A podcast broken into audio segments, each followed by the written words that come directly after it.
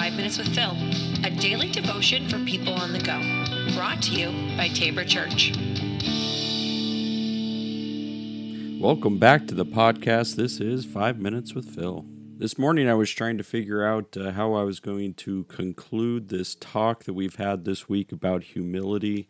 And just like that, something happens that I believe that is not a coincidence. But I was listening to a, another podcast uh, out on my walk this morning, and I came across just a statement that once again mentions humility. So let me give you that uh, that story. So I was listening to a podcast. It's called the the Next Big Idea, and there was an author on there, and her name is uh, Ainissa Ramirez, Doctor Ainissa Ramirez, and she wrote a book called The Alchemy of Us. And basically, she also has a TED talk about it if you want to look her up and and find out uh, about all this stuff. But The Alchemy of Us is about how inventions or creations also change us. Now, that she went over a lot of different examples, but the one that came to mind because it was the one that that all of a sudden there was the word humility in it. It was about the light bulb now, what we know is that the light bulb, as it was invented, was supposed to be able to give us artificial light when there was little light to be had.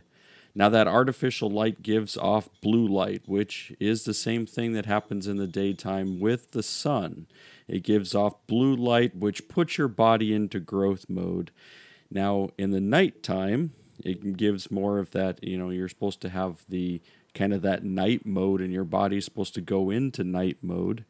Um, and that's kind of the things that how it's changed because the light bulb can be turned on at night, which then you also have blue light, which means that you're always in growth mode. Now, all of that to be able to say that how did this come about? Um, this talk of humility. Well, well, here's the answer. It says that artificial light reduced our sense of humility. It took away the sense of awe. Now, where did that happen?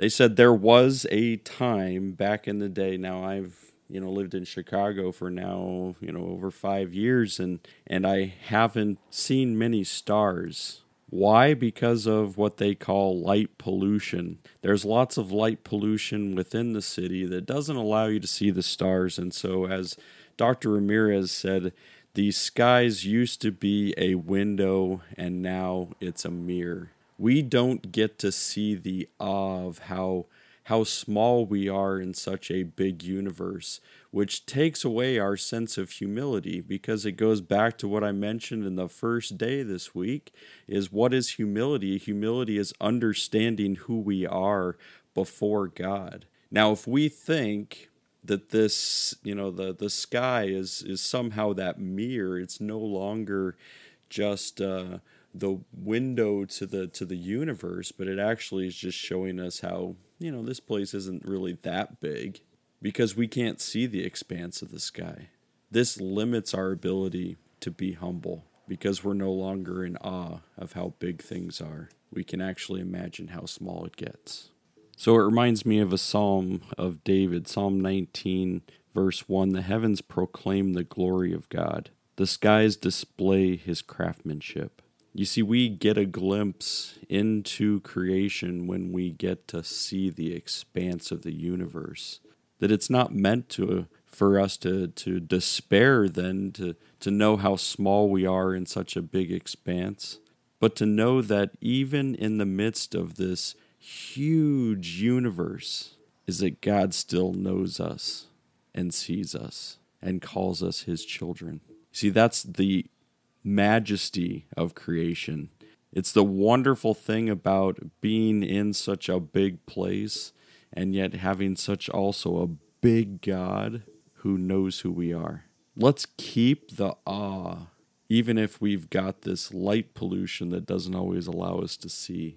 Let's keep the awe to know who we are, to keep it humble, to keep humility in the right place so that we can know who we are before a holy God and to be called to the same things, to be called to that humility, and to be able to kill the pride and kill the arrogance and live as God's people, knowing who we are.